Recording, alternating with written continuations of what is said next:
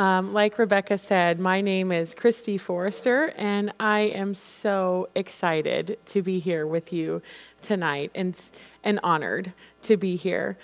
My world is so full, which she kind of alluded to, but one of my favorite things to do is to talk about the Bible and our wonderful Savior.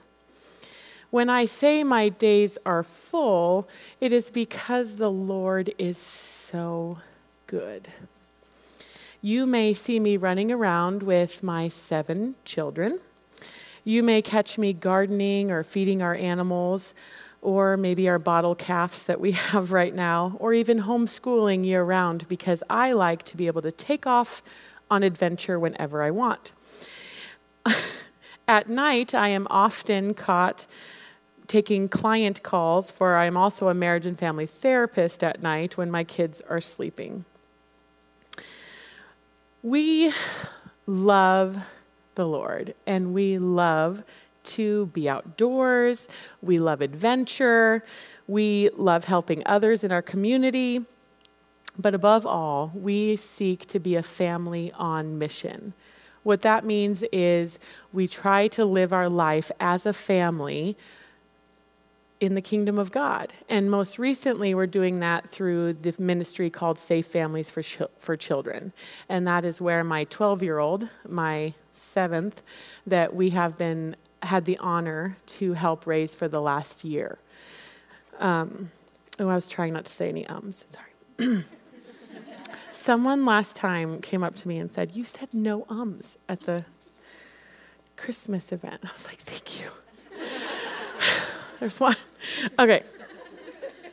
So, this was not always our world, though, and I would love to invite you in, just for a moment, into some of how we got to where we are today.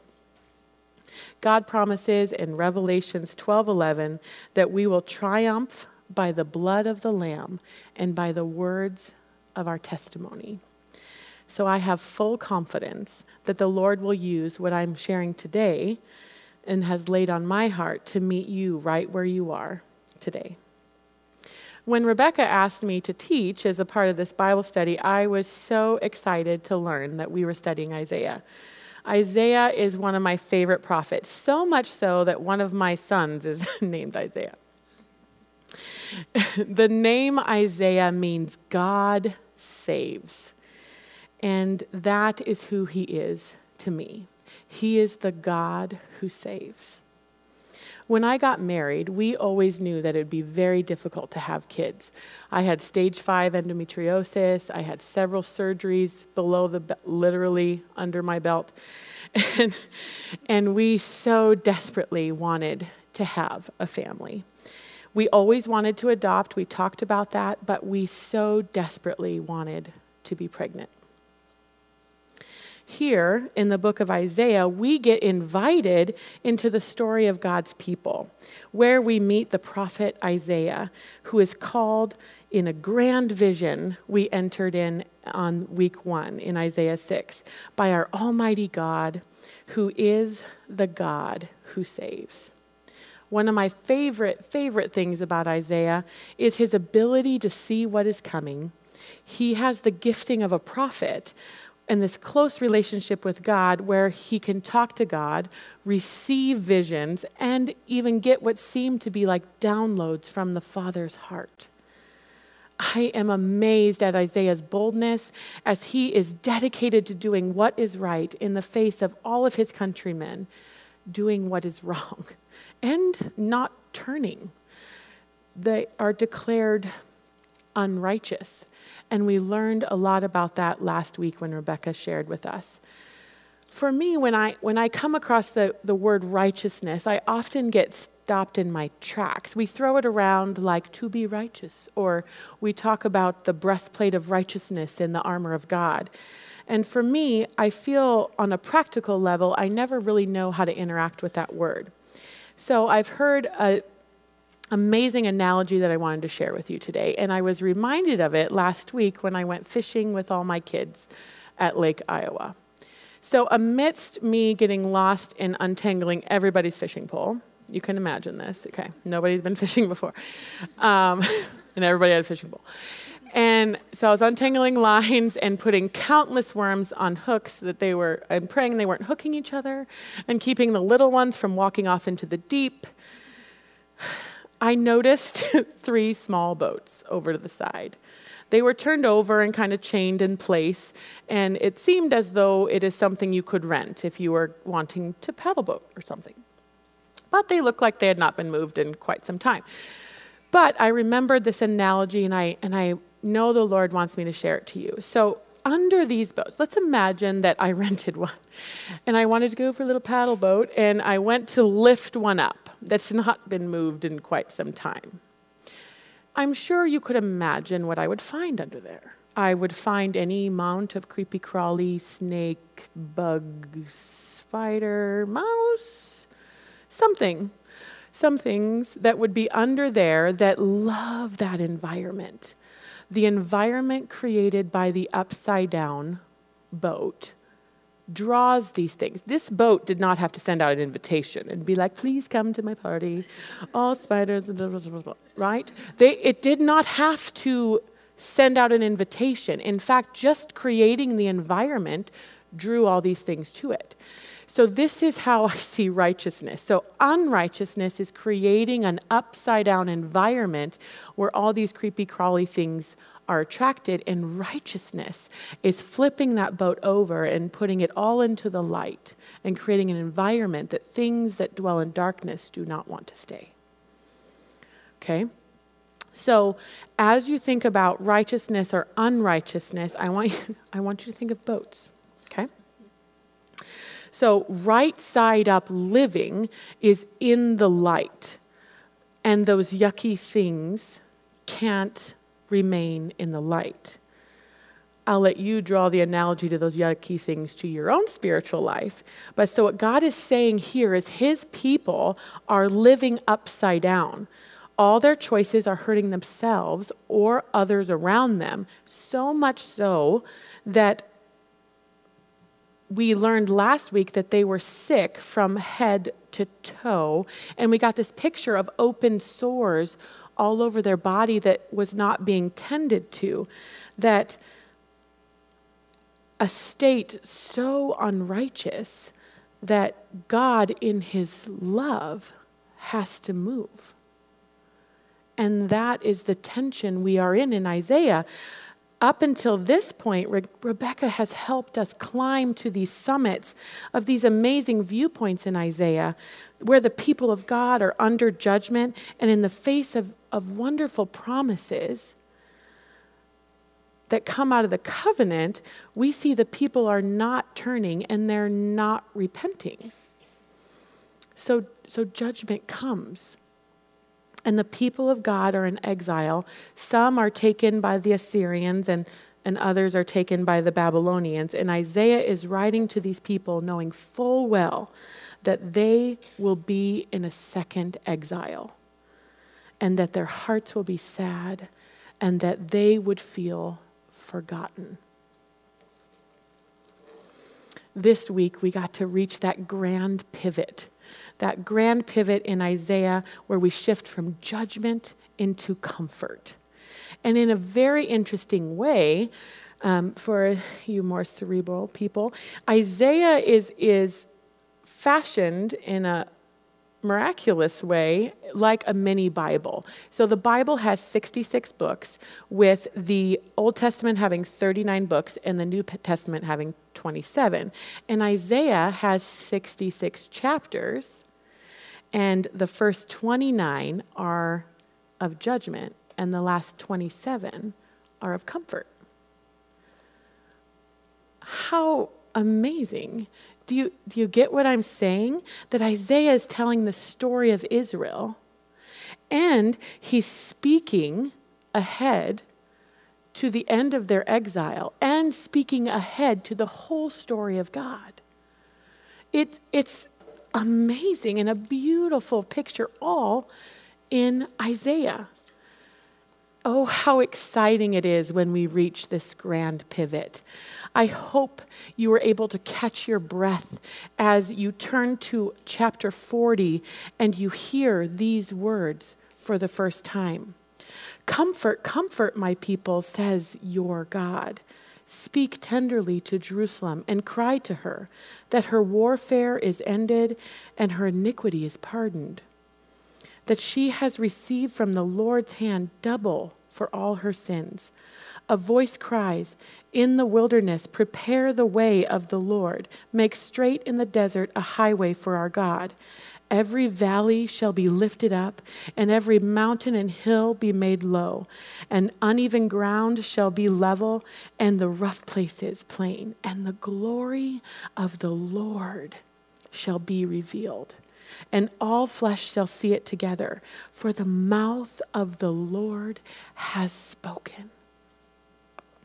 Oh, how grand it is in this pivot.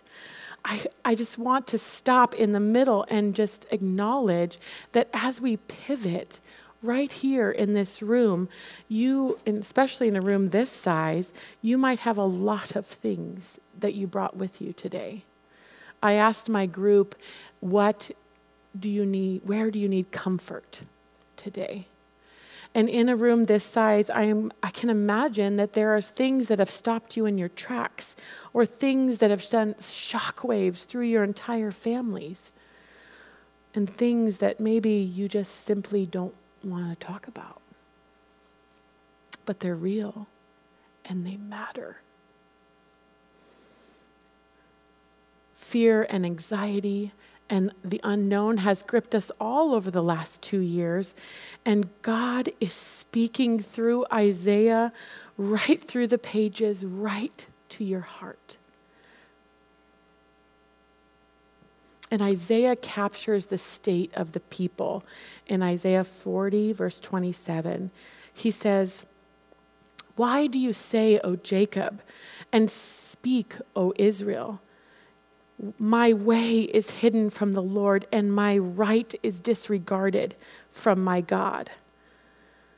That's their heart. They feel forgotten and hidden and disregarded, and it seems as though they even have some wrong thoughts about who God is. Have you ever felt this way? Where you question things and you just aren't sure? Or where you feel like you're hidden from the Lord? That who you are seems to be disregarded? And you might be asking, does he care? And, and would he do something? Dear sweet sisters, I have been here. I have clawed the ground of an empty nursery, filling the carpet with tears and longing as one in vitro after another just simply didn't work. And left my womb empty and longing for seven long years. Much like the woman with the issue of blood, I searched for the hem of his garment, but somehow through my brokenness, I couldn't find it. I sat in a shattered marriage with an empty womb and a broken heart. My husband was lost in his own wounding, and I floundered around grasping for hope. Both my husband and I could not find our way out of our darkness. But in the midst of that, God gave me two verses that I didn't understand how He would make them come to be. And they're found right here in Isaiah. Isaiah 43, verse 5 through 6 is the verses he gave to me. It says, Do not fear, for I am with you. I will bring your offspring from the east and gather you gather you from the west i will say to the north give them up and to the south do not hold them back bring my sons from afar and my daughters from the ends of the earth i had no idea how he was going to do this. Much like Israel and Judah, I was lost. Let's lean in together to hear how Isaiah God, through Isaiah, answers his people. Let's see if he sees. Let's hear if he cares and if he's going to do something. God, through Isaiah, answers his people with some more questions. And here they are Have you not known? Have you not heard? The Lord, the everlasting God, the creator of the ends of the earth, he does not faint or grow weary. His understanding is unsearchable. He gives power to the faint, and to him who has no might, he increases their strength.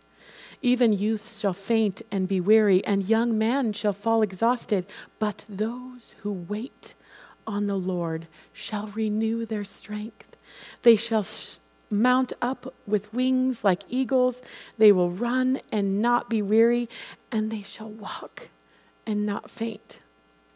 That God, the creator of the ends of the earth, he leans in. That I do not grow tired or weary. That my understanding is too great for you. That, that God. He, here is what He gives He gives strength to the weary and increases the power of the weak. Hmm. And he says, But those who hope in the Lord, or other translations say, those who wait on the Lord. The Hebrew word here for hope and wait means this. I'm going to draw it together for you. That those who are standing right in the middle of their circumstances and their craziness, right in the midst of the storm, right in the midst of the pain, when they are dealing with some of the hardest stuff in the world, they stand and say, right here, right now, I may not be able to see what God is doing. I don't understand, and I can't see my way out. But I'm going to stand right here in the middle of this moment and I'm going to trust in God is sitting on the throne and he has promises for my life and purpose and I believe that I am going to see the goodness of God in the land of the living. And I am not going to stop believing this no matter what. That is what it means to wait or hope in the Lord. Just just stand in it and declare his promises. That is what it means. And here is the promise those who wait on the Lord, he says to you, dear sister, I, God, will renew your strength. And when you think you can't take one more breath, He'll keep you going. And when you feel like you can't go on, he will cause strength to rise. And then He'll cause strength to rise. And then He'll cause strength to rise. And you will keep waiting and hoping, and He will keep causing strength to rise. God says to you that He is holding you and that He is not going to let go of you. Dear sisters, He is holding you together in my own story that I've been sharing, I could not find my way out. And God used a phone call one day from a friend that sent us down the path to foster and adoption. We got asked if we would pray about a little baby girl that had a very broken heart. And she was in the NICU and she needed a family. This call jolted me out of my darkness. It gave me purpose, and it was in a miraculous time of only two weeks, and that's amazing. We sat certified as foster parents, ready to take this little baby girl in. But to our devastation, she already had a place to go in those two weeks. And we sat and we wept we said things like, I, I thought this was God. I, I thought I heard him. everything lined up and the doors opened. I, I don't understand. We sat and we stood and we declared that God was good no matter what.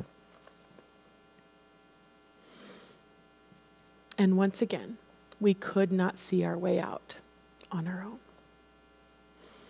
Much like Israel and Judah, God was using Isaiah to call his people out.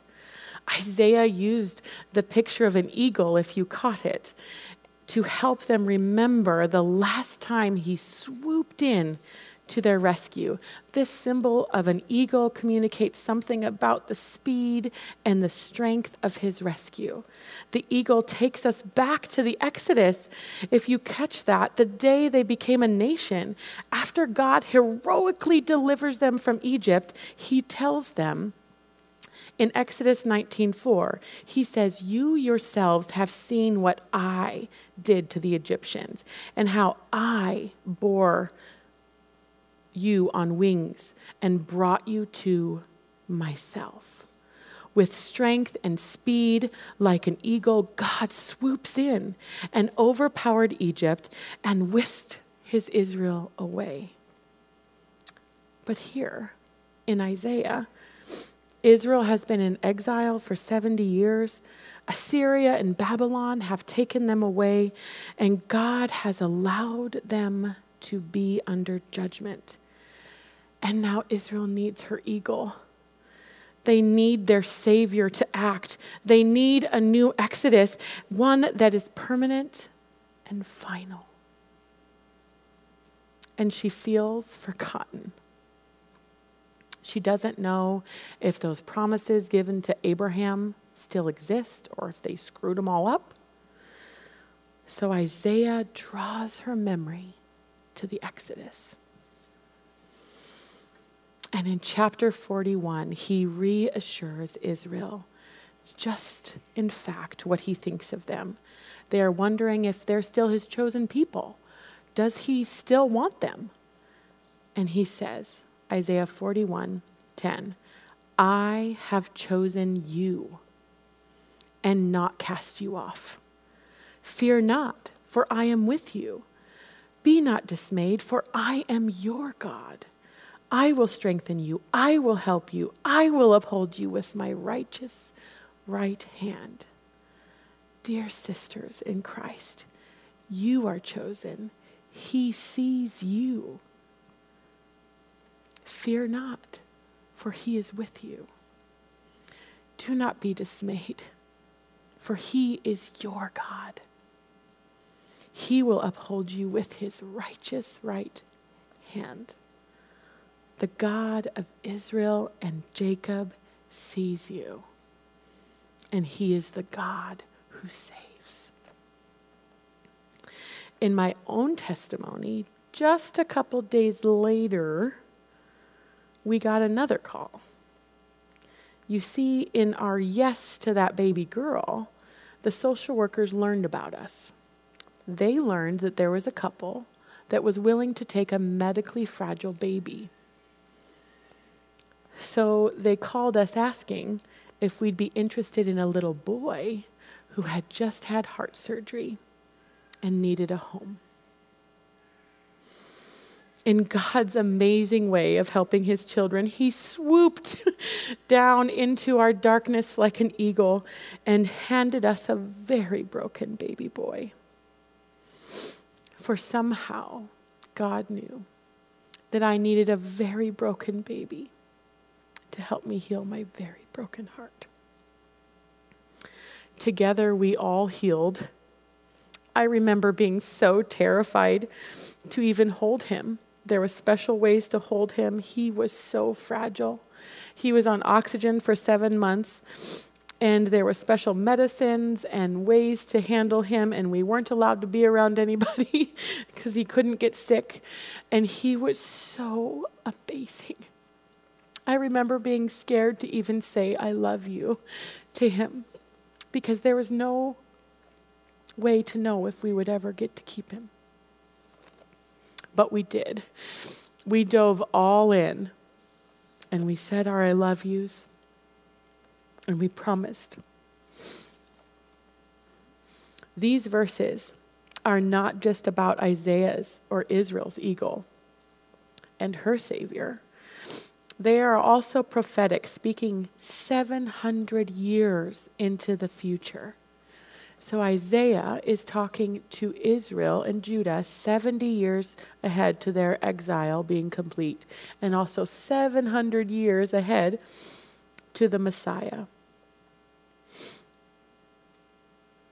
We saw in our homework that Israel was called a servant and friend. And we find that we're in need of a Messiah. The need of a servant to come in the form of a Messiah and Savior who embodies the salvation of our God. A God who saves. And this Messiah, this Messiah is so gentle. So gentle that he's described in this way in Isaiah 42 3. A bruised reed he will not break, and a smoldering wick he will not snuff out. This is how gentle your Savior is. Verses 4 through 7 go on to say, He will not grow faint or be discouraged till he establish justice in the earth, and the coastland waits for his law. Thus says God the Lord, who created the heavens and stretched them out, who spread out the earth and what comes from it, who gives breath to the people on it and spirit to those who walk in it. I am the Lord. I have called you in righteousness. I will take you by the hand and keep you. I will give you as a covenant for the people, a light for the nations, to open the eyes of the blind, to bring out the prisoners from the dungeon, and from the prison those who sit in darkness. Your God is a star breathing God who put breath in your lungs, and He sees you.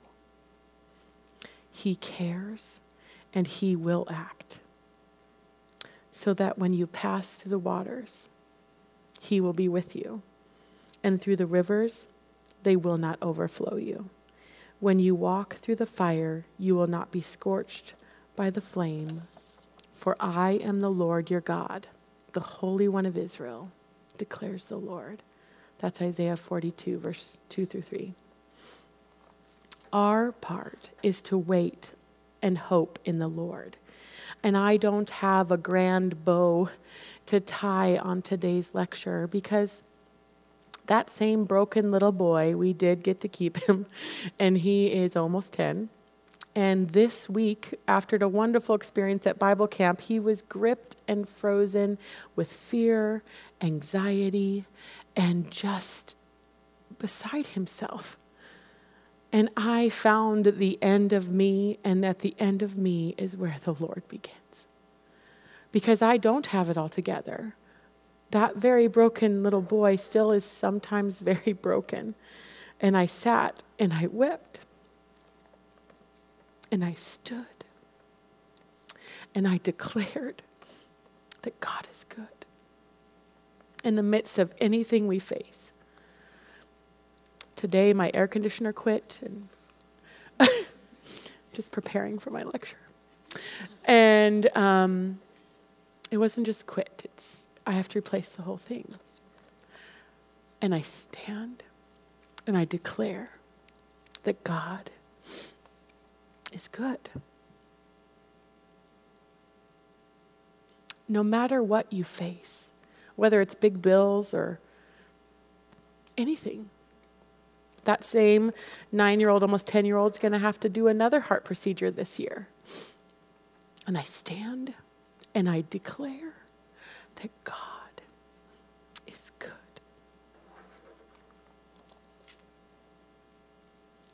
Ladies, come up here to the summit and look and behold your God. He is the God who saves. And as we close, I want you to bask in some of his names because across Isaiah, the Father is declaring who he is to you. He says that here are just some of his names. He talks about himself. He is Lord Yahweh, the God of Israel, the God of all the earth. He is sovereign Lord. He is Lord Almighty. He is the Lord your God.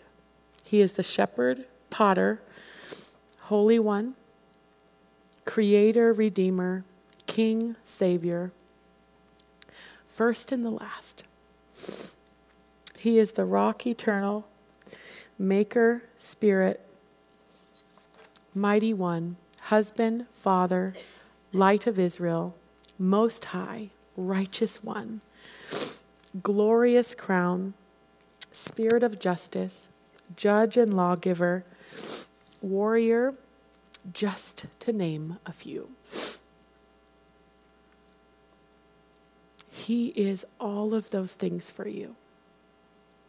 Every single one. Sometimes I need my lawyer. Sometimes I need my judge.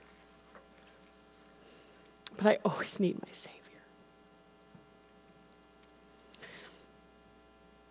I don't have a bow for you but we are building something here because the Messiah, He is here and He loves you. Lord Jesus, thank you for each one of these ladies. Thank you for my sisters here. And we just declare that you are good. No matter what we have going on, no matter what is coming at us, we stand and we declare that you are the God who saves. And we will stand and behold that you are all powerful, all knowing, and that you care. Thank you, Lord Jesus, for being our comforter. In Jesus' name, amen.